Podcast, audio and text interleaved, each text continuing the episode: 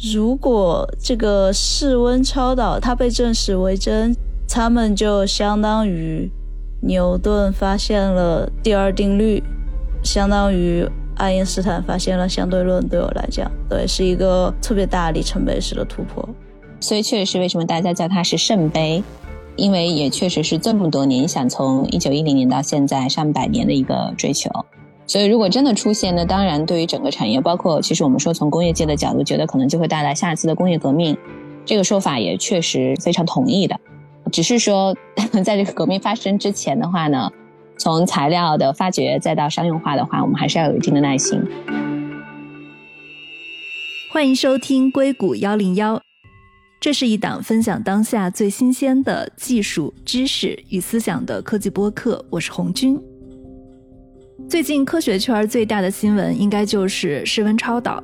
二零二三年七月二十三日，韩国科学技术研究院的量子能源研究中心，他们在 Archive 上发表了一篇论文，说他们发现了一种叫做 LK99 的新型室温超导体。因为这个新闻实在是太过重磅，全球各地的团队也开始了复现浪潮。而正在韩国的这个室温超导被学术圈广泛质疑的时候，美国劳伦斯国家实验室说，他们使用美国能源部的计算能力进行了模拟，为 LK99 的超导性还真找到了理论基础。这些新闻都是怎么回事儿？室温超导到底是什么？它的研究的历史是什么？为什么大家的复现出现的结果都是不一样的？我们在邀请这期嘉宾的过程中也发现啊，室温超导它其实是一个物理学还有材料学的交叉学科。所以呢，我们就把专业的问题留给专业的人。这期节目我们邀请到了大家的老朋友，科技创业者刘冰燕为大家主持。嘉宾也是一位材料学，一位物理学。那其中一位嘉宾大家很熟悉啊，他是 Fusion Fund 的创始管理合伙人张璐。张璐也是毕业于斯坦福材料科学与工程硕士。还有一位嘉宾，他自己的研究方向跟超导相关，他是临近德国 KIT BASF 联合实验室 X 射线与中子散射方向的博士。接下来就请收听他们为我们来解析常温超导。大家好，欢迎来到硅谷幺零幺。今天我们请到了张璐和林静，我们一起聊一下关于室温超导的事情。林静，您方便介绍一下你做的研究相关的工作吗？呃，方便。我本人硕士其实读的是材料科学与工程，后来逐渐进入到了离子导体这个领域。然后为什么又后来更偏向于超导方面，慢慢慢慢往这边偏？是因为我用到了一种方法。其实我个人是做 X 射线的散射和中子散射的这两种方法，一个是表征电子形态的，一个是表征生子形态的。然后电子生子耦合是一种常见的超导机制。好的，谢谢。最近韩国的几篇论文关于这个 LK99 的这个材料出现了室温超导现象，确实是非常非常火。所以说，最近我们想聊一下关于室温超导这个事情，能不能给大家先简单介绍一下超导以及室温超导或者高温超导的历史？超导这个话题呢，其实第一次发现已经很久了，它是在一百多年以前，一九一一年的时候，由于液氦的产生。荷兰的一个科学家在研究汞的时候，发现汞在非常低的温度的时候，发现了电阻不消失的这个现象。那个时候怎么测零电阻？因为没有现在这么精密的仪器嘛，他们做了一个线圈，根据电磁感应现象，发现产生的这个电流一直都不衰减，过了一年以后还不衰减。他们又根据这个建了一个模型，然后发现呢。这个电流它可能要过十的一百次方年才会衰减，然后发现哇，这个是一个 perfect conductivity，第一次发现了超导这个现象，其实零电阻现象。后来又在一九三几年的时候，麦斯纳发现了完全抗磁现象，这就是超导两个最重要的性质的发现。这个时候超导的研究领域还是在特别低的温度下，然后也是在处于实验的范畴，理论这个时候还没有完全建立。是在一九五七年的时候，有三个美国的科学家提出了 BCS theory。这个时候呢，超导才会有了一个完全的理论机制的建立。超导这个机制为什么会产生超导这个现象？他们觉得是在温度降到特别低的时候，电子和电子之间形成了库珀对。由于这个库珀对的相互作用，产生了电子无阻力的进行传导的现象。因为有了理论的建立，其实一般的材料发展你就可以做一个预测。因为另外一个理论科学家，他又做了一个预测，发现这个理论它有个局限，就跟一般的半导体有个摩尔极限一样。这个超导它最开始有个麦克米兰极限是在四十 K，他就觉得哇，这个超导怎么可能它的极限就只能到四十 K？但是由于我们材料学的发展是希望超导转变温度越高越好，因为这个样子才有应用的空间。但是很幸运的是，在一九八六年的时候，高温超导发现了。为什么叫高温超导呢？是因为这个时候它的超导转变温度它已经突破了液氦区，达到了液氮区。因为液氮区就可以大量的减少成本。因为第一个高温超导材料的发现，这个领域开始井喷式的发展。从一九八六年到一九九三年，出现了特别多的高温超导材料。大概是在二零一零年左右出现了常温超导材料。常温超导材料，但是很不幸，它有个特点，就是它需要加特别大的压力才能有零电阻这么一个现象。大概这就是一个超温超导材料的一个发展。提到高温超导，所有当我们讨论这些低温物理的时候，实际上我们一直都会用到 K 这个单位，也就是开尔文这个温度。能不能给大家简单介绍一下？因为这个和我们日常用到的温度可能有一些比较大的区别。我我可以帮忙稍微跟大家，因为听众不一定都有这个材料和物理的背景。我以前就是 master 也是在斯坦福材料系的，给大家稍微解释一下刚才博士提到的这几个温度。比如说我们刚才提到的，说一般来讲要电阻为零，就是我们要发现超导现象的话呢，它其实有一个临界的低温。当时他提到的一个温度其实是四十 K。其实这个四十 K 大概相当于零下二百多度，我记得是零下二百三十三度。那跟大家做一个比较呢，就比如说月球上面的最低温度是零下一百八十度，所以大家可以想到这个低温的要求是比月球还要更低。这就是为什么说在这种非常低温的情况下实现超导，其实距离实际的应用还有比较大的距离，因为达到这么低的温度是非常困难的。对这个工作在液氦区，液氦是非常非常贵的一个东西。但是后来所谓的高温超导，这个高温实际也是相对于那个极低温说的高温，这个高温超导就达到了这个液氮区，液氮就非常非常便宜了。他们说一块钱一升是吧？呃，是大概是一公斤，我记得是四块钱人民币，所以它的成本和矿泉水差不多。但是液氦的话呢，每公斤就需要一两百元。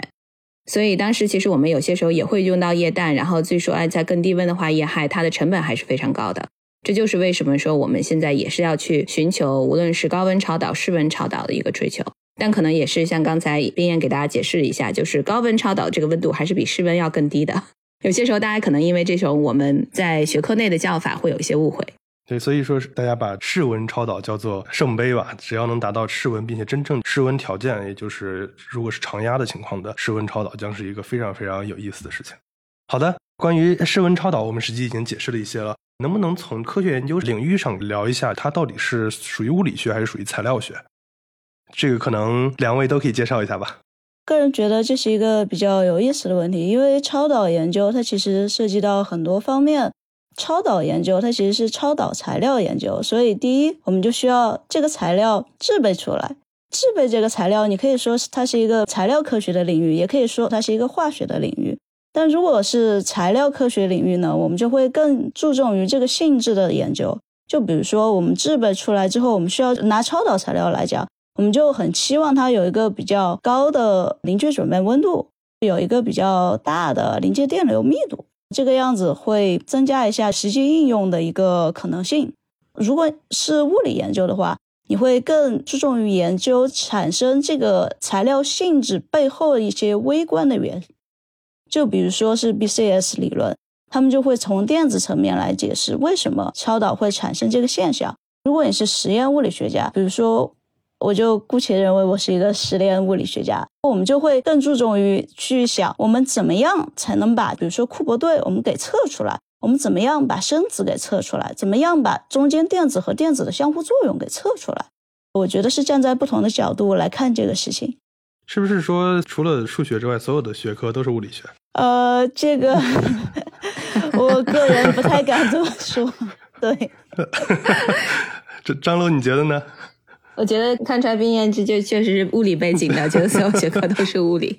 我觉得其实这个问题很有意思，因为我也记得最早的荷兰那位科学家昂内斯，他其实发现超导材料汞之后，他拿的是诺贝尔物理奖，因为本身超导现象它是一个物理特性，但是确实它本身基础的最根本或者说它最平静的一个研究，还是说材料的制备。第一个部分是怎么样发现可能具有超导现象的材料，第二的话是怎么制备。但是制备的过程的话呢，它其实也是很复杂的。很多时候，比如说理论研究说啊，各种各样的材料有什么样的特性，可能大家听的比较多的，像石墨烯、碳纳米管。我之前就做过很多年的碳纳米管的研究。其实磷灰石就是这次 LK 九九的它铅掺杂的磷灰石材料。我之前也做过羟基磷灰石。所以这种材料，你听理论层面上觉得可能会有种种特性，但实际制备的过程是很复杂的。我记得当时我们经常开玩笑说，在制备材料过程中像烧炉子的过程。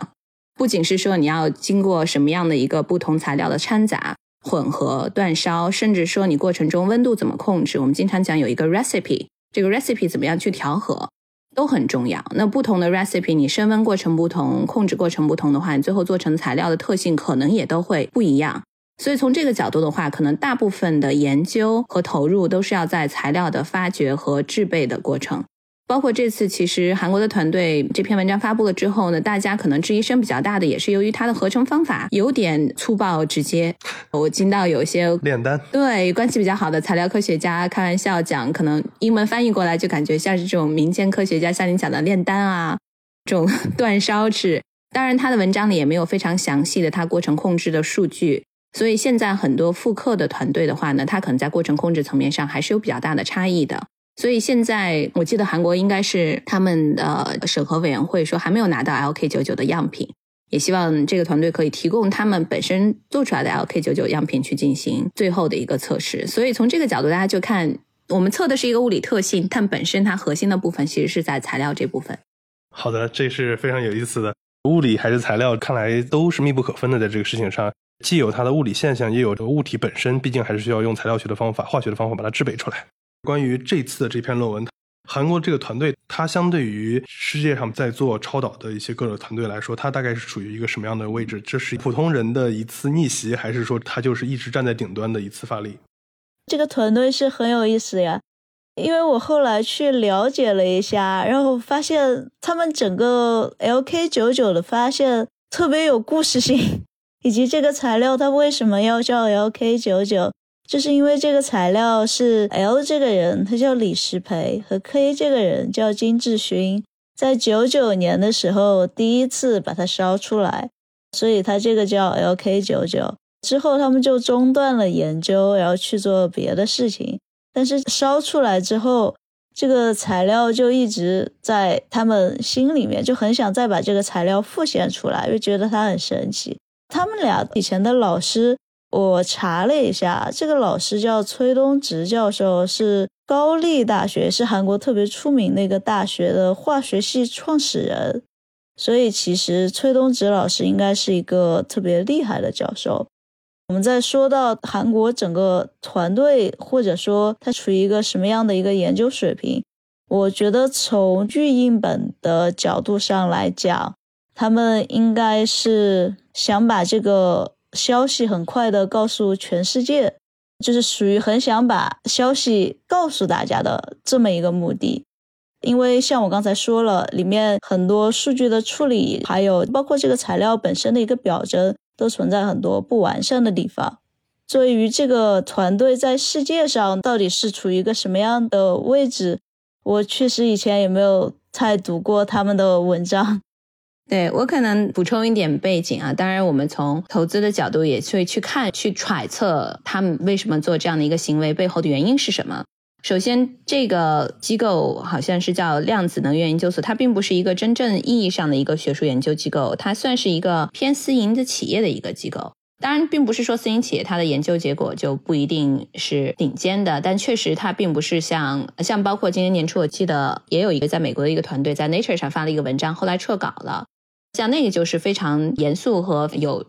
track record 的这样的一个研究团队，但是韩国这个团队确实并不是传统的我们意义上的超导研究的一个顶尖团队。另外的话呢，确实它背后有一些公司的一些关联，所以从某种程度上呢，我们也在揣测说，可能也是一种商业的手段。如果说第一个可以把视频放出来，把文章发出来之后，对于他们去申请专利，好，包括在商业层面上的后续的一些运作，可能也是有帮助的。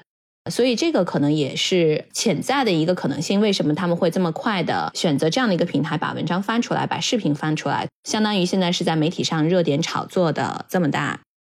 再回到本身，现在当然我知道有很多不同的研究团队在复刻整个过程，包括重新制作这个材料。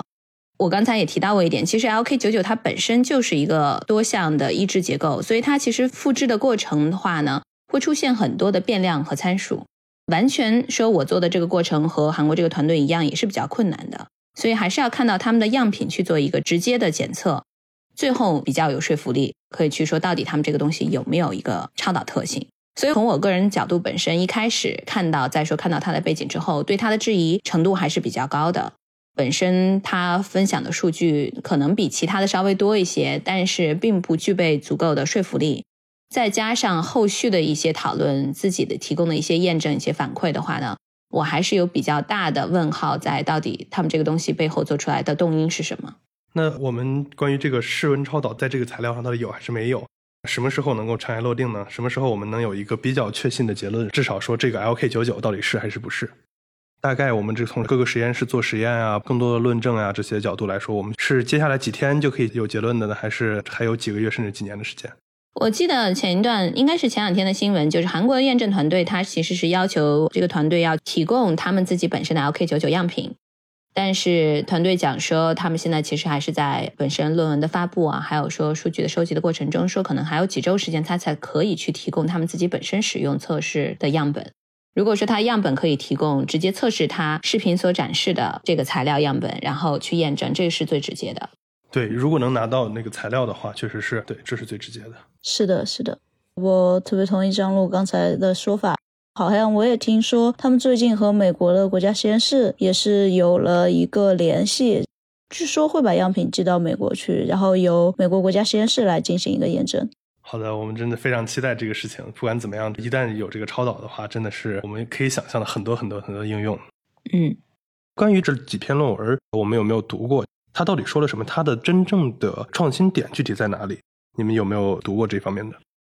从材料合成的角度上来讲，张璐刚才也说了，可能有的科学家觉得它这个是特别的粗糙，就像炼丹一样。可能我个人的一个观点就是，这种粗糙的办法，它居然把它合出来了，蛮有意思的。第二点，就像大家其实也讨论了很多次，就是在预印平台上，其实每年会发表很多关于室温超导的文章，为什么偏偏是这篇火了？第一点就是很多文章它没有给出一个 XRD 的材料的基本结构，然后这篇文章给了很多文章没有给比较具体的材料合成步骤，这篇文章也给了，但是它的合成方法呢写的详细又不详细。详细的意思是你确实能看到它有写 A B C D 每一步是怎么做的，不详细呢是比如说它其中有个材料合成方法最后一步，它写的是这个材料要加热到九百二十五度。五到二十个小时，五到二十个小时，这个写法就很艺术了，对吧？到底是五个小时，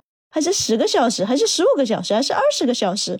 这个就很奇怪。所以这个是我个人对于材料合成这一步的看法。然后我们再说材料结构数据，X 射线衍射数据，从里面看到它这个其实材料是不纯的。作为一个正常的科学论文的发表的话，如果材料有不纯的像，其实审稿人他们是会特别 critical 的，特别是你对于这个材料还有很明显的不纯的项，因为你不太能排除这个不纯的项这个杂质对于这个性能的影响。第三点，我们再来说它的性能测试。像我刚才说的超导材料，我们一般两个最主要的评判标准，第一个是零电阻，第二个是抗磁性。零电阻方面，它的测试用的是 ppms，这也是一个大家都用的测试方法。但是呢，这个测试其实是很 tricky 的，它是一个试点测试，就说明呢，你放在不同的地方，它可能信噪比不太好。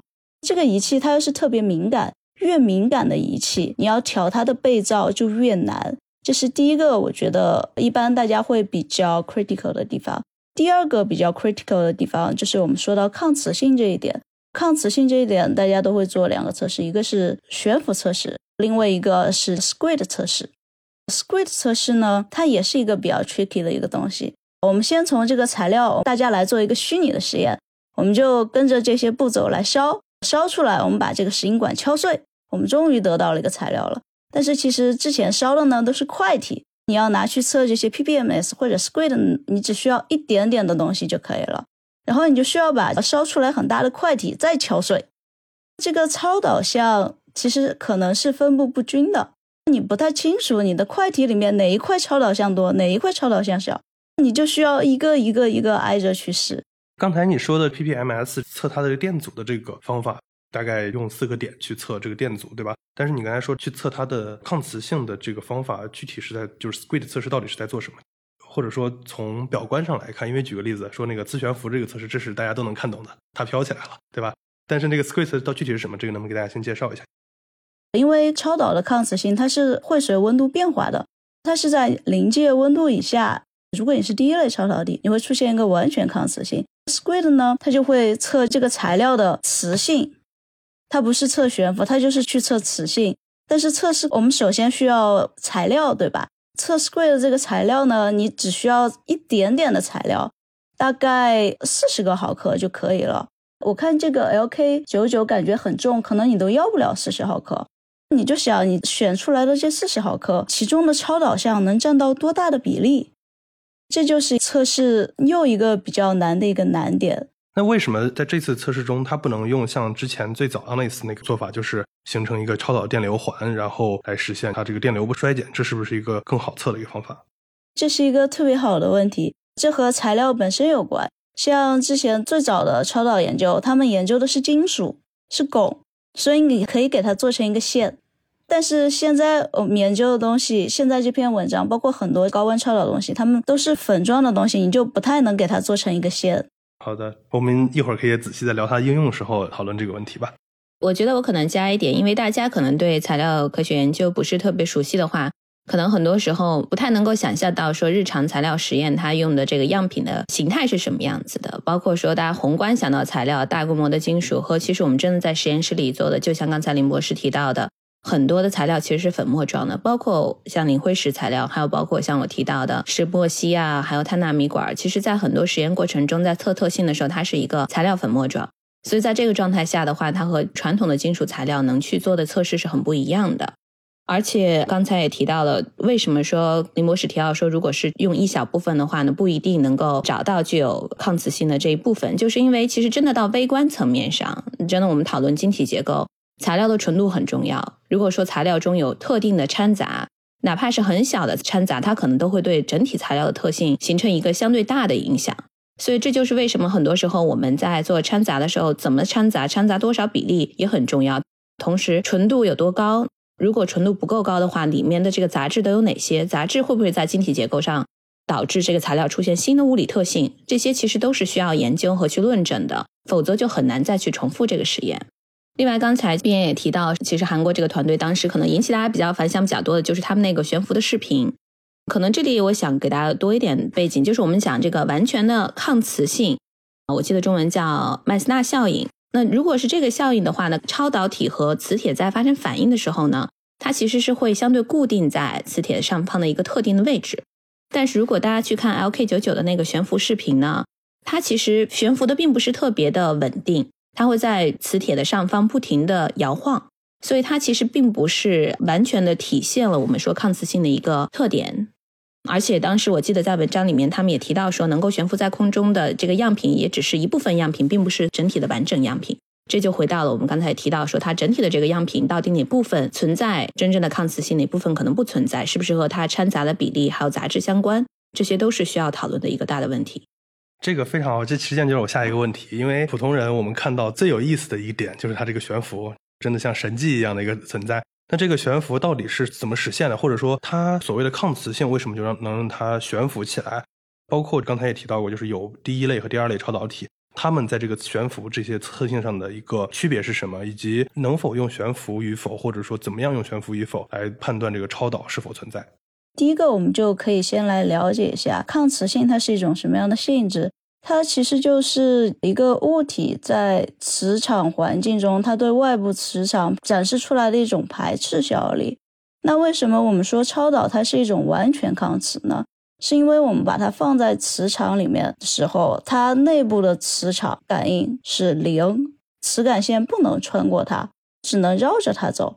所以这就是一种完全的抗磁性。第一类和第二类超导体有一点的区别呢。其实不在于抗磁性上面，其实在于临界转变温度上面。如果你是第一类超导体的话，你只会有一个临界转变温度，比如说这个是 Tc，然后你在临界转变温度以下，那么你这个超导体它有完全的抗磁性。这个意思就是我们把它放在里面的时候，可以完全悬浮起来。如果你是第二类超导体呢，它有两个临界转变温度。这个两个临界转变温度的意思就是，它其实存在一个过渡区域，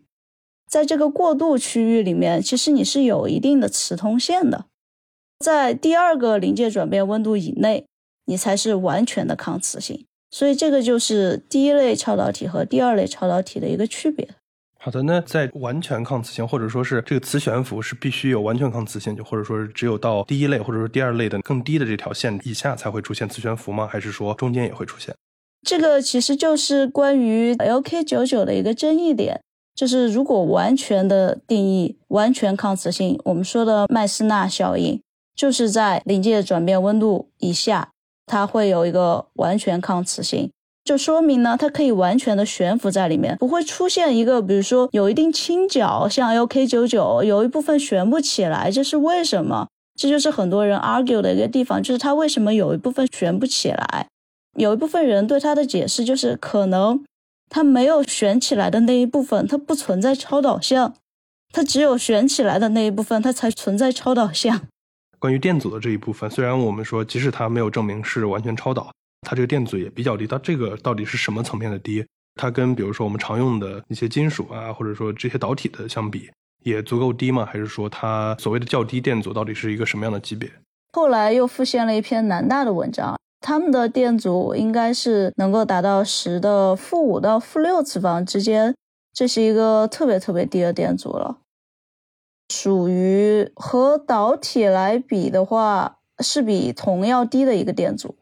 具体刚才我们说到劳伦斯实验室这个计算结果，我听到的就是说这个计算的结果实际上表明的是，如果他们说这个结构只是真实存在的话，那这个结构确实能够实现高温超导，就是说是按照这个计算来说。这一点上有没有可能，或者说有没有用一些实验的方法来在这个事情上进一步做？就举个例子，如果他们说的是通过晶格掺杂造成的一些压缩的一个效应，那有没有可能去除这个呃，来专门进行压缩，就是像以前做的那种高压的方法来测出它的这个超导特性？我觉得我可以针对劳伦斯的那篇文章再补充一点。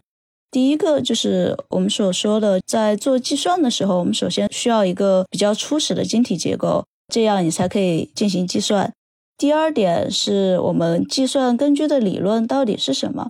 超导呢？它其实是一个强关联的系统，但是这篇文章它用的是一个单电子的近似。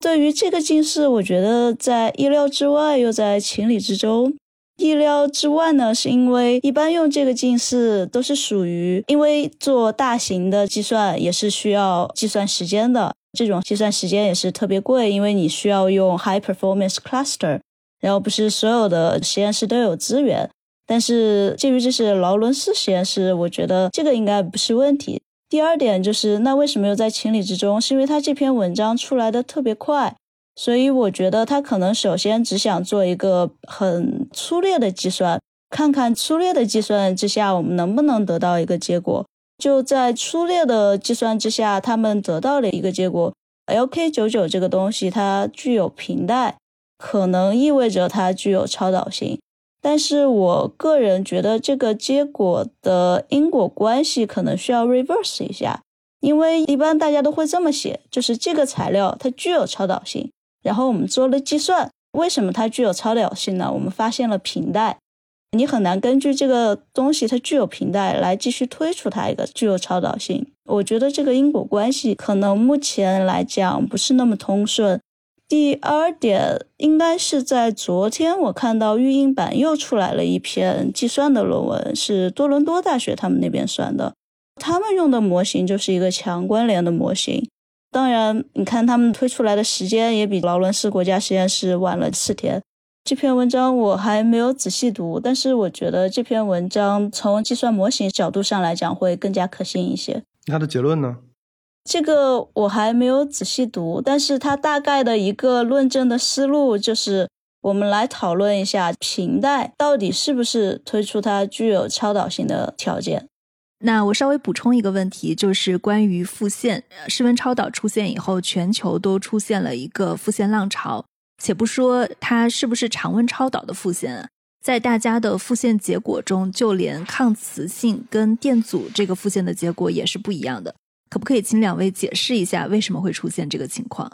第一个就是张璐刚才讲的比较清楚，就是每个实验室它烧出来的材料都不太一样，这个可能是从材料本身来讲。那我可能从实验室的器械来讲一下，每个实验室用的炉子不一样，然后炉子的型号不一样，然后你把石英管放在炉子的哪个位置，也会导致你具体反应的温度也是不太一样的。以我自己的实验室来讲，我们左边的炉子呢是有四十度的温差，右边的炉子是有二十度的温差，所以同一个实验室，你用左边的炉子和用右边的炉子，你得到的结果也是不一样的。这个就是从炉子这个实验器材角度上来讲。从实验原料上来讲，每个实验室用的实验的原料也是不一样的，然后每个实验原料的纯度也是不一样的，也导致你合出来的产物你的纯度也是不一样的，所以它们的变量真的是特别特别特别的多。这个可能从材料合成本身来讲，再从测试来讲，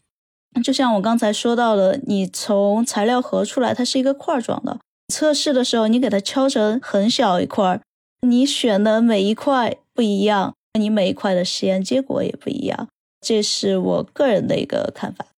对，林博士讲的这个就让我想起来很多年前，我之前做过好几年的一个研究，其实是研究单臂碳纳米管和多臂碳纳米管的一个生成，真的就是一个烧炉子的过程。可能现在我们聊一聊，大家会对材料学 有一些不一样的印象和看法。确实是很多这个晶体炉玄学，传说玄学。对我们经常讲说，很多时候制备过程它是一个 art and science，因为就像我讲说，我们有一个 recipe，这个 recipe 怎么调整，有些时候也不一定完全是计算出来的。比如说过程控制很重要，像他提到说你要在什么的温度烧多少个小时，去加热多少个小时。那但是你加热过程中，你是在十分钟加热到这个温度，还是在一个小时加热到这个温度？这个对晶体的变化也是有很大影响的。大家就经常想讲非常简单的理念，这个结晶的过程中，它对各种压力、温度还有速度的要求。那在我们制备新材料也是一样的。那就很多时候，你只告诉我说要在这个温度，比如说加热三个小时，但我并不知道你加热的曲线是什么样子的，是一个线性的曲线，是一个多快的线性曲线。这只是其中一个小小的参数，包括器件本身的一个差异性。烧制炉子的它设备本身的特性，很多时候就是，哎，这个炉子不行，那个炉子好像烧出来的样品的质量特性杂质就会好很多。所以这个是本身实验条件的一个限制。再去推进的话，你只是实验室内你要做这么多的相关的周边参数的控制。如果到大型的工业化，你能不能够也实现在这么大规模的商业应用过程中，工业化生产中对所有参数的精准控制？所以这也是为什么说新材料投入到商业应用过程中一个比较大的挑战，就是过程控制的一致性、持续性和可延展性。那再回到说材料本身呢，我刚才也提到一点，就是 LK99 它本身它是一个多项异构的结构，它其实是有共存的一些非超导的一个成分的。那如果它有超导成分，它也有非超导成分，那根据你合成的一个具体的过程和细节，那它这个超导的效应程度可能会更强，也可能会更弱。因为你并不知道你是要做出来的这个材料呢，它到底是超导的成分更多还是非超导的成分更多，所以在形成所需要的成分的时候呢，会形成一些可能有误导性的结果。这就是为什么说各个实验室你觉得他在做一样的材料，但是呢，他最后做出来的材料的具体的超导成分、非超导成分，它的材料本身的架构结构不一定是一样的，甚至说可能大部分是不太一样的。所以通俗一点讲，就是现在要复现完全一样的韩国团队做的一模一样的 LK99 材料是非常复杂的，结果也会非常的复杂。我们假设说它有一部分的超导材料，那可能这个超导材料外面还覆盖包裹了一层非超导材料，那最后凑出来的这个结果也会有迷惑性。包括刚才林博士提到的，既然你有会有包裹的现象，你在哪测试，包括你从这一大块切下一个粉末去做测试，切的是哪里都会有影响。刚才我们也提到了，有些团队它可能是制成块状，有些团队可能制成薄膜。那你薄膜下面呢，我们叫 substrate，就是它这个基底用的是什么材料？用的是蓝宝石还是什么其他的材料，也会有一定的影响。这个我可能讲的还只是一部分，那大家就可以大概理解了。整个这个实验，一个新材料复刻过程中，它可变的参数有多少？这个参数整体要进行完全百分之百的一个一致性的复刻是非常困难的。还有包括韩国团队本身，他们在实验过程中，它当然各个参数它都有记录追踪，但是它追踪记录的参数就是覆盖了所有参数变化吗？其实也不一定。对于他们内部材料本身的一些掺杂产生的杂质数量。他们是不是有百分之百的一个信息数据？这个也是需要去探索的一个下一步的阶段。那接下来的一个问题就是，我看其实，在大家的复现的过程中，不管大家的实验过程是怎么样的，就是有一部分团队，它其实是它验证了这个材料它是有抗磁性的，或者说它能够表现出比较低的电阻性。之前其实我们有跟林博士聊到说，这个材料它的方法跟原材料它是非常简单的。你说最鲜美的食材，可能它的原料最后是非常简单的。那基于此，我们撇开讨论它是不是室温超导，我们只说 LK 九九材料的发现，包括制成方法的发现，以及一部分实验室表现出的抗磁性，或者说它的电阻性很低。你们觉得这个材料现在研发出来是有价值的吗？我们不讨论室温超导的部分，只谈这个材料本身。我觉得是有价值的。第一个点，像我之前说到，这个材料的合成呢，你可以用两种形容词去形容它。第一种形容词就是简单粗暴，第二种形容词就是我之前说的最相等的食材，只需要用最原始的烹饪手法 去实现它。其实他们俩可能说的是一个意思，可能站的立场不太一样。但是我个人比较偏向的是第二种，对，因为它的合成方法实在是太简单了。任何一个接受本科化学训练的本科生都可以去合成出来，但至于你合出来了这个超导项到底占的有多少，你要怎么去调，那就是一个很繁琐和枯燥的一个实验 optimization 的一个过程了。第二点，我们再说一下这个材料别的一些意义，它的抗磁性。第一点呢，它大概率已经被证实是一种抗磁性材料了。这个抗磁性，我觉得是特别有意思的一点，因为它的抗磁性比现在最普遍用的热解石墨烯，据韩国团队自己说是高了特别多倍。第二点，就算这个材料它不是一个室温超导材料，它也是一个室温电阻特别低的一个材料。然后我觉得这是一个特别有意思的一个点。基于之后我们能不能把这个材料再变成室温超导材料，这是需要很多科学家、很多实验室一起共同努力，看看我们能不能实现室温超导材料这个目标。我可能对于韩国这个团队的质疑性比较大，包括整个韩国这个科研机构他们做事的背后的一些动力和因素相对负面一点。但确实，就像林博士讲的话，它有一个很大的特点，其实就是它的抗磁性。他自己声称是说比石墨要大很多，当然说这个特点本身，它哪怕将来不是室温超导体的话，它如果超过现在我们所用的材料的一些特性，而且制备的过程这么简单，成本也比较低的话呢，它其实还是有一些应用的机会的。只是说，如果它是一个室温超导体，那就是一个变革性的应用；如果是一个现有材料的性能提升，同时成本足够低的话呢，也是一个非常好的新型可替代材料的一个应用。你们觉得这个应用可能会是在哪儿呢？我们就说 LK 九九，它可不可以用来做电池？它可不可以用来做芯片？因为电池它分很多部分，我们就特定在电池正极材料里面。那我们先来说一下电池正极材料需要满足哪些要求。第一点可能就是它的结构稳定性，就是你这个电池材料你放在哪不和所有东西接触的时候，你这个结构不要变化。第二点是电化学稳定性。就是你在加入电解液的时候呢，你在充放电的过程中，最好不要和电解液发生很多副反应，这是一个特别有潜力的一个锂离子电池正极材料的特征。第三点啊，再说我们这个 LK99 它适不适合做锂离子电池正极材料？第一点，我们就需要想办法把锂放到这个结构里面去，因为首先这个正极材料里面你需要先有锂。所以我们现在需要讨论的第一点就是，到底我们能不能把锂这个原子放到这个结构里面去？然后我个人在看过他们的晶体结构以后，我觉得以它现在的晶体结构来讲，我觉得应该是放不进去的，因为锂它其实是一个比较大的原子，不太能放得进去这个结构里面。所以在这方面，我是觉得不太有可能。第二点，再是说它能不能做成芯片？如果它被证实是一种常温超导材料的话。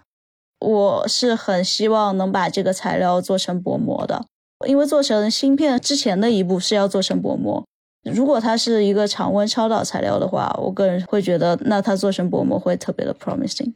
对我补充一下的话，现在我觉得至少说它直接用来强调这个材料优势的一个特性，就是我们刚才提到的抗磁性嘛。如果说它确实是被验证的话，它提到说它的抗磁的效果比石墨有几十倍，甚至说上千倍的一个提升，那可能在抗磁性材料层面上的一些应用是有一些机会可以去探索的。但抗磁性材料的应用的话，其实跟你提到的这个芯片啊，还有电池啊，可能也不是特别直接相关。这个东西是有现成的路径，你说只要它支持超导，我们就可以考虑用它来做芯片吗？还是说这里边还有很多未知的理论问题，比如说怎么样用超导来做门电路啊这类的问题？这是有讨论过的吗？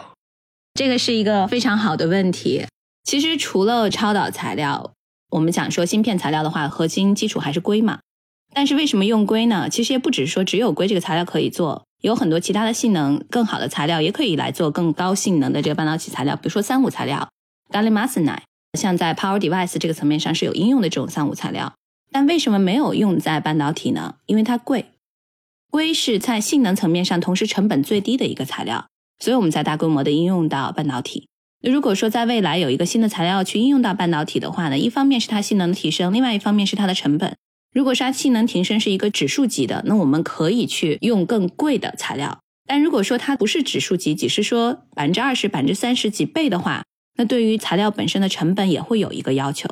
所以你这个问题问得非常好，就哪怕现在室温超导材料出来了。去考虑它适不适合做芯片，还要去评估很多其他的一个因素。除了材料本身制备的成本、材料本身的成本之外的话呢，还有它的过程成本。你以前可能做芯片整个这个周期流程，还有包括你的这个 production line 生产线，可能都要进行调整和更新，甚至说直接的一个改变。那这个成本有多高？大家也知道，一个半导体的生产线的投入不是说几亿美金的投入。十几亿美金、几十亿美金的投入，可能才有一条非常成熟的半导体生产线的一个达成，所以确实 还是需要一定周期。但是它本身的特性确实可能，如果真的可以去应用到芯片层面上的话，它带来的特性，大家的预期是一个指数级的增长。做成芯片的一个最基本的元件是二极管，现在的超导体我们已经可以做成二极管了，但是它的形状呢，我刚才说了薄膜状。就是我说，我们为什么一定要把超导东西做成薄膜？因为做成薄膜之后可以做成二极管。正好在十五天之前，MIT 发了一篇文章，他们把超导体做成二极管之后，这个二极管的效率是百分之六十五。硅基的二极管，它们的效率是在百分之七十到百分之九十。就是说，现在超导的二极管做是能做。但是性能还没有到跟正常的二极管能。这只是一个实验性能还是个理论性能？呃，这是实验，这是实验，这是已经做出来了。第二点就是成本的问题。这个二极管呢，它的操控温度是在十 K 以下。对，就是理论上我们现在实验室是可以做出来。之后这个成本和 trade off 能不能给硅相比，这是还需要后续了解的一个情况。林博士，你自己会不会做室温超导的实验的复现？其实我个人的研究兴趣是帮别人更加好的了解他们的材料，所以我现在做合成做的很少。但是如果有人做了这个复现，我可以去帮他们测，比如说这个东西它电子是怎么样 interaction 的，这个东西它的声子是怎么振动的，这是我个人比较感兴趣的一个东西。或者说这个东西它的晶体结构到底是什么样子的？我记得之前有一次我们聊天，你说如果有机会的话，你可能也会把它升级一下再复现，而不是直接复现。比如说你会把它改成一种加入薄膜式的复现。对，我会把它做成薄膜，但是做成薄膜的前提是需要有一个合作伙伴把它做成 target。他把这个 target 给我，然后我再来做成薄膜。理解，因为我印象中，在以前每一次像高温超导，它在有一些重大的论文跟研究突破的时候，有很多人他们其实也会去做这种材料的复现，但是他们可能也不是简单的复现，而是想办法在其中加一些其他的元素或者材料掺杂，对掺杂，然后不停的让它的温度变得更高。所以我觉得每一次一个新材料的发现，一开始可能我们现在的还原都是为了验证它是不是可行的。但是在后面，我们基于这种实验的思想，大家有没有可能在基础上改进，提出更好的材料？其实这个是非常值得期待的一部分。我觉得，如果对比人工智能领域，它可能也很像人工智能领域一些，比如说 AlexNet、RaceNet 这样的论文的发现，一直到所有的人他都把它更往前推一步，到整个技术开始井喷式发展。总体上来说，应该还是一个好消息吧。比如说，像去年有一个很大的进展，就是 AlphaFold 嘛。其实用人工智能对于也是非常复杂蛋白质折叠结构，开始可以进行非常精准的一个结构的预测和预判和这个信息的分享。其实我觉得这是一个相对类似的逻辑，把人工智能应用到新材料的一个发掘过程中。刚才林博士也提到了，他可能感兴趣的是说，如果真的有人能把这个材料做出非常强的抗磁性和超导特性，他可以去研究它的晶体结构，而晶体结构的这些数据就可以作为人工智能学习的一个基础。那学习足够的数据之后的话呢，再去判断哪样的晶体结构，以及做一些 simulation。我们掺杂了其他的不同的一些材料或者金属，可以让晶体结构进行什么样的一个变化？那这个变化是不是在理论层面上会有超导特性？这个东西不仅是可以做，而且是已经有团队在做，已经有公司在去探索。只是说我们现在要去训练这个模型的数据还相对比较有限。二来的话呢，蛋白质折叠结构已经足够复杂了。蛋白质本身的数量还是明确的，对吧？我们就那些种氨基酸。但是你真的看到材料领域，我们可用的材料真的是太多了，而且不同的材料、不同的结构、不同的掺杂、不同的配比，所以它相对来讲可以去进行排列组合的机体基数就更多，再加上也是一个三百六十度的结构的一个变化，所以呢，可能对于运算量，还有包括说它学习的周期的需求就会更长。所以这也是我为什么刚才提到说，当然从过去的历史来看，可能未来要去看到室温超导材料进入应用，可能需要几十年的时间。但是也可能在这个过程中，我们积累的大量的数据，通过这个数据的应用，通过人工智能的一个学习和助力，可以帮助我们把材料晶体结构挖掘的这个过程中做得更加高效。那这样的话，我们就可以有的放矢的去看到说，哦，原来是这几类晶体结构更容易出现室温超导特性。我们再去定向的去进行材料的制作过程控制的一个实验，那可能周期就会相对缩短一些。很精彩，感觉科学进入了一个大爆发式的发展。是的，是的，科学的发展是井喷式的。我想最后补一点，就是也是为什么我想提这一点呢？就是现在整个各个学科的发展，大家也可以通过我刚才的提到，可以看到，包括一开始冰燕又提到说，这是一个材料学的问题，还是一个物理学的问题。但你现在就会发现，其实现在很多新的材料、新的创新，真的是一个交叉学科，包括各个学科的不同的工具的应用，包括在材料学科内部有做材料制备、有做特性检测。就比如说你要用到更好的器械去进行检测，那这跟 Double E 那边做元器件有相关。所以真的到未来的很多创新，包括现在很多学科之间快速的创新呢，是要基于不同的学术研究组合的一个协同合作，包括对于一些新型技术的快速应用。这样才可以加速我们整体基础科学研究的一个进展速度。是的，我再补充一点，针对刚才张璐说的材料预测这一块儿，其实现在美国应该有一个很出名的叫材料基因基因组的一个项目，它的目的就是把所有已知材料的晶体结构做一个整合，对未知材料做一个预测。这个网站还是免费的，叫 Materials Project，里面你能得到特别多一些已有的数据，还有一些预测的数据，可以更好的帮助我们来发现一些新的材料。第二个就是另外一个项目叫高通量项目，高通量的第一个项目呢就是计算，其实它可能和材料基因组有一些重复。第二个就是高通量实验的部分。像张璐所说的，我们以前做实验可能就是特别的累，然后我们一天可能就烧一个炉子、烧一个管子做一个实验。但是高通量这个项目呢，就是让我们实验进行批次化，这个时候你就会需要一个机械臂，你就不自己进行操作了，你就控制机器人来进行操作。这个机械臂搭配了一个软件，然后你就把你的配方，这个在粉末里面用的还比较少，在溶胶凝胶合成这种里面用的比较多。你就把你的配方输入在电脑上，你就给它编程，然后你就让机械臂去做这个事情，你就会得到一批次的材料，让他们一起烧。这是目前比较有意思的一个事情。嗯，最后我们可不可以给听众一个简单的、直观印象的科普？如果这个被证明是室温超导的材料，它在科学史上的地位相当于什么？可能说诺贝尔奖它都很轻了，对吧？就远远不只是一个诺贝尔奖。如果这个室温超导它被证实为真，这个东西是真的存在，他们就相当于牛顿发现了第二定律，对，相当于。爱因斯坦发现了相对论，对我来讲，对是一个特别大里程碑式的突破。对，所以确实是为什么大家叫它是圣杯，因为也确实是这么多年，你想从一九一零年到现在上百年的一个追求。所以如果真的出现，那当然对于整个产业，包括其实我们说从工业界的角度，觉得可能就会带来下一次的工业革命。这个说法也确实非常同意的。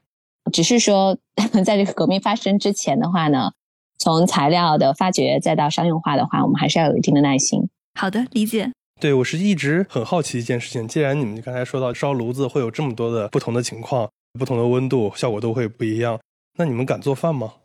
我是不做饭的，我也不做饭，因为实际上我从小都有这样一个担心，就是如果是这样的情况的话，那怎么保证饭里边不会出现反应，产生一些有毒的东西啊什么的？啊，这这倒不是担心的问题，其实就是因为真的是烧炉子的过程，就真的是 art and science。你有些时候也不知道为什么这次烧的明明整个流程是一样的，这次烧的样品就比上一次好。是的，真的是玄学，真的是玄学。我当时在我们那个实验室，我们那个楼。是专门找了一个旧楼，因为学校就觉得你们这天天烧炉子很危险，动不动就爆掉。真的是，就你们做物理可能想象不到，有些时候做材料真的是很不可控。我当时其实做了好几年的碳纳米管，因为当时年轻的时候比较幼稚嘛，觉得啊，碳纳米管如果做成了的话，这是最强劲的材料，可以做宇宙电梯，然后就非常毅然决然的去做碳纳米管。但这个单臂多臂真的是那个过程，文章发的很好，但真的你问我说那个材料做出来就是粉末状。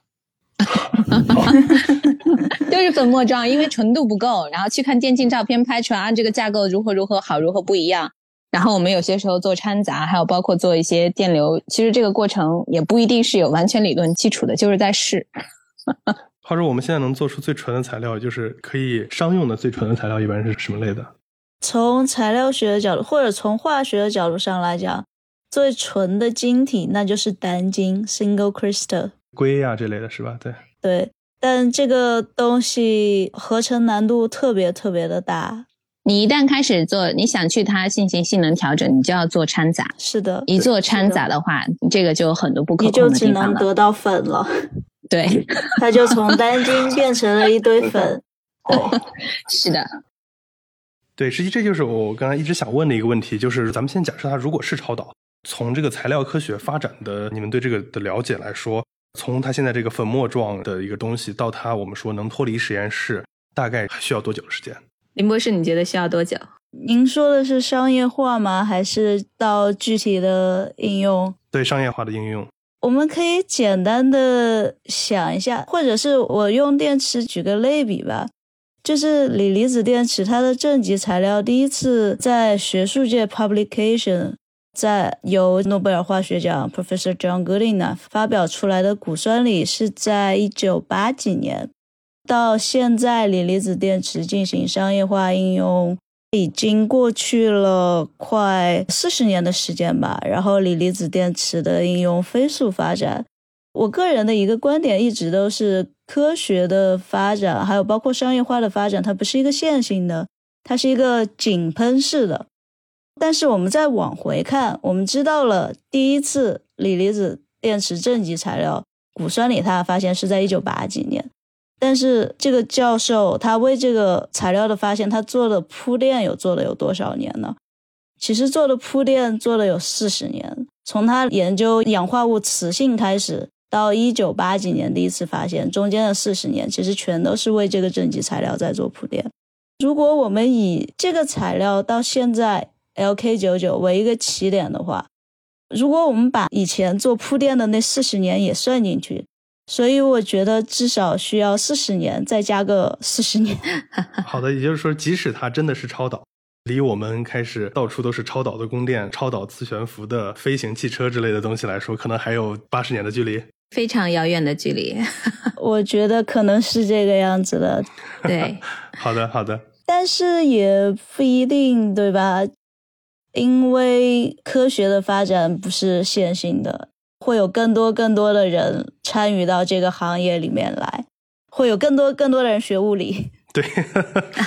我觉得一方面是更多的人学这个材料和物理学科去进行研究。我觉得更重要的一点，其实也要看到，包括说人工智能在材料学的一些应用，在帮助我们进行各种各样的化合物的探索过程中。还是可以起到一个比较大的效能提升的一个作用。同时的话呢，在各方面的验证层面上，现在实验条件也在不停的提升，整个的一个验证周期也在逐渐缩短。我觉得我比较高兴的是听到说林博士会比较客观和理性的来讨论，因为很多时候学术界可能和商业界他家对这个商业预判的周期不太一样，因为从我们角度来看，会要考虑很多现实的问题，现实层面上成本的问题。我们刚才讲过程控制的问题，你在实验室内部做的实验，再挪到一个商业化的场景去做大规模的商业制作，它的环境是完全不一样的，需要试错的过程也很长。都不要讲去说电池了，我们大家就想一想半导体。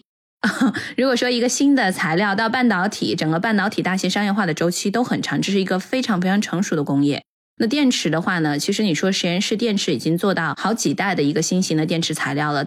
但是进入到商业化应用，它需要考虑很多其他非材料本身的一些因素，去考虑是不是适合真的去应用这个新材料。所以这次 LK 九九的新闻出来之后的话呢，我也确实非常诧异的看到 public market 很多股价在不停的变化。美国有一家公司叫 American Superconductor，这家公司是一八年才成立的，当时整个上市也是经历了很多质疑的一家公司吧。最近它的股价也是大涨。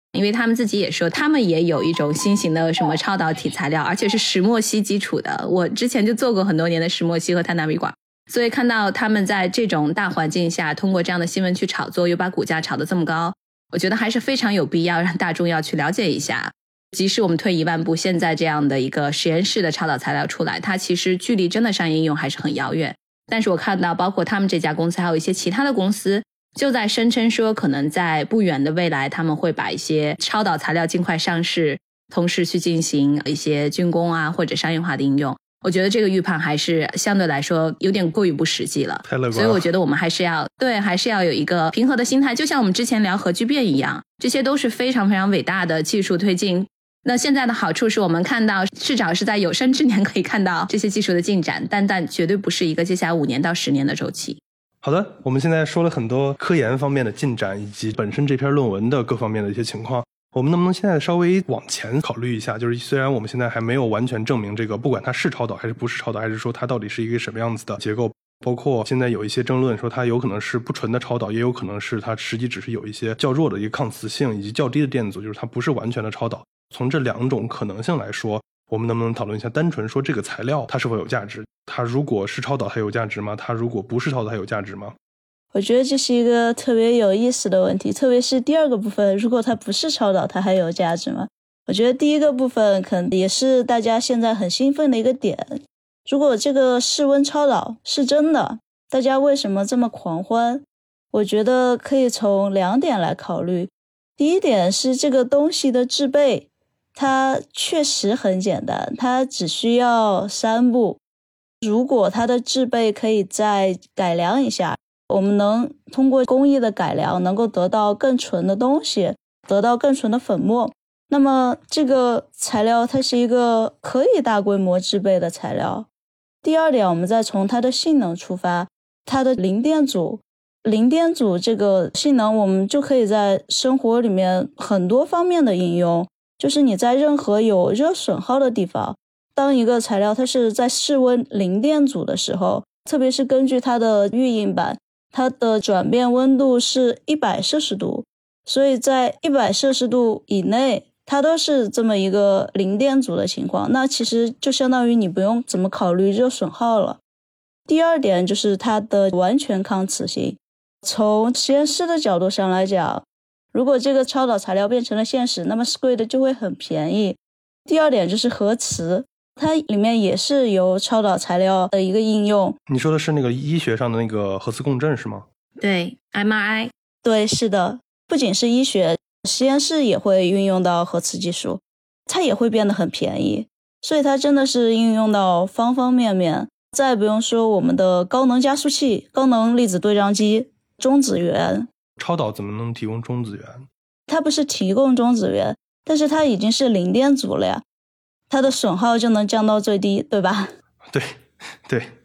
其实从研究的角度看，本身一个新材料的制备和从商业应用还是非常非常不一样的。首先回到最早提到，现在大家觉得 LK99 通过计算可能有这个超导特性，但是其实理论层面上通过计算可能有超导特性的材料也挺多的。也不只是 LK 九九，所以这是第一个问题。就大家可能是说，哦，这个理论计算验证它可能存在超导特性，但是还有很多很多之前已经验证过的，只是说理论验证可能存在超导特性的材料，距离实际把它做出来还是一个比较长远的距离。二来就是还是回到我们刚才提到过好几次的这个晶体结构，包括掺杂杂质对于晶体结构的影响，甚至说这个材料本身的纯度。有很多材料，如果说它可以达到非常高的纯度的话，它的物理特性非常强劲。比如说什么最强劲的一些碳基的材料，可以是最强劲的材料，可以做宇宙电梯等等等等，这些都是基于它的纯度到百分之百。但是在现实制备过程中，我们能否真的制备出这么高纯度的材料？那如果有适当的杂质或者是百分之九十九，那它的特性可能是完全不一样，可能就是粉末状。这是第二点。第三点，包括刚才林博士提到的。材料刚开始你制备出来的是一个块状，然后测试的时候粉末状，然后把它制成薄膜之后，材料的形态对它的特性也会有影响。那在这个过程中呢，也要考虑制备的过程是否简单容易，是否可行。那在后面的话，实际形成可使用的材料，它这个过程中是否可行，成本啊，过程控制都要考虑。再到最后说，哎，那是不是可以进行商业应用？所以从这个角度来看的话，其实它。就哪怕我们现在退一万步讲，我们说啊，LK 九九发现这个材料存在一定的超导特性，你想开始推进商业应用，它其实还是一个非常漫长的路径。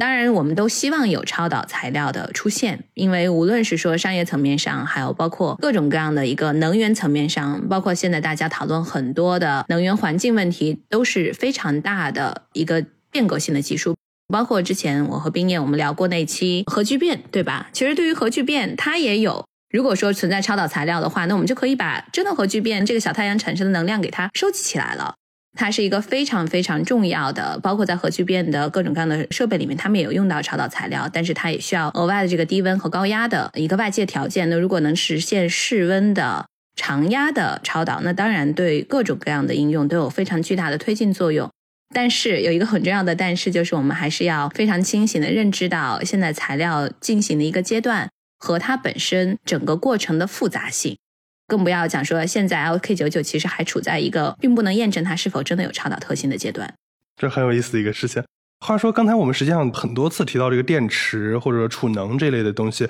并且在这个超导这个事情上，大家也一直提到过它可能的储能的潜质。这点上能不能多讲一下，或者说需要什么才能让超导能够真正成为一个储能有价值的东西？因为又回到刚才说的，它毕竟它有各种电流呀各方面的限制，真正能让超导来做储能还有多远的路？对我们说这个电损耗的话呢，像我们电器领域大家都知道，电传输它一定是有损耗的，而且是为了降低我们这个输电的损耗呢，一般我们在上面加的电压呢，最多能加到上万伏的电压，如果再加的更高的话，它损耗就会更大。所以，即使是这样可控的电压下的话呢，一般我们的输电的这个电力损耗有大概将近百分之十五。如果超导材料的话呢，我们就可以一来是规避掉这个损耗，有额外百分之十五的能量可以使用。同时的话呢，因为它的电阻为零嘛，可能大家最直观的就是，比如说你的手机就不会发热，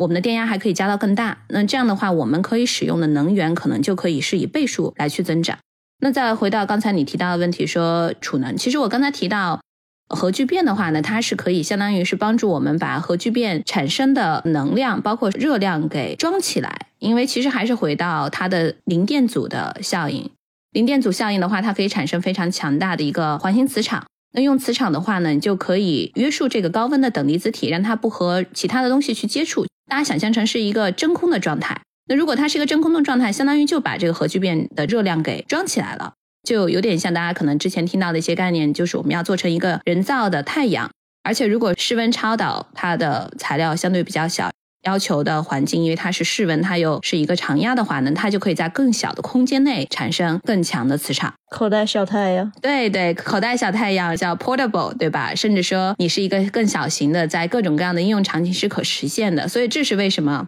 大家会觉得，如果说超导实现了之后，再搭配以现在包括核聚变的发展的话呢，相当于在工业层面上会有很多的新的可能性。那我本身也投资很多医疗，那医疗层面上就是像比如说核磁共振，大家都知道的。那核磁共振，那现在如果有超导材料，我们就可以可能把大脑里面上百亿个神经元全部都扫得非常清楚。在计算机领域，就是大家讲的计算速度了。现在我们用的是半导体的芯片，如果半导体变成超导芯片，那运算速度就可以快成百上千倍。所以这些都是我们能够看到的、可预见到的。如果说真的进入商业化应用带来的一个质的转变。那可能大家也提到比较多的，包括这个磁悬浮列车，那这个速度的提升可能比现在的高铁还要快很多很多。那甚至说像大家以前看电影很有名的电影《阿凡达》里面，其实那个也是一个磁悬浮的体现。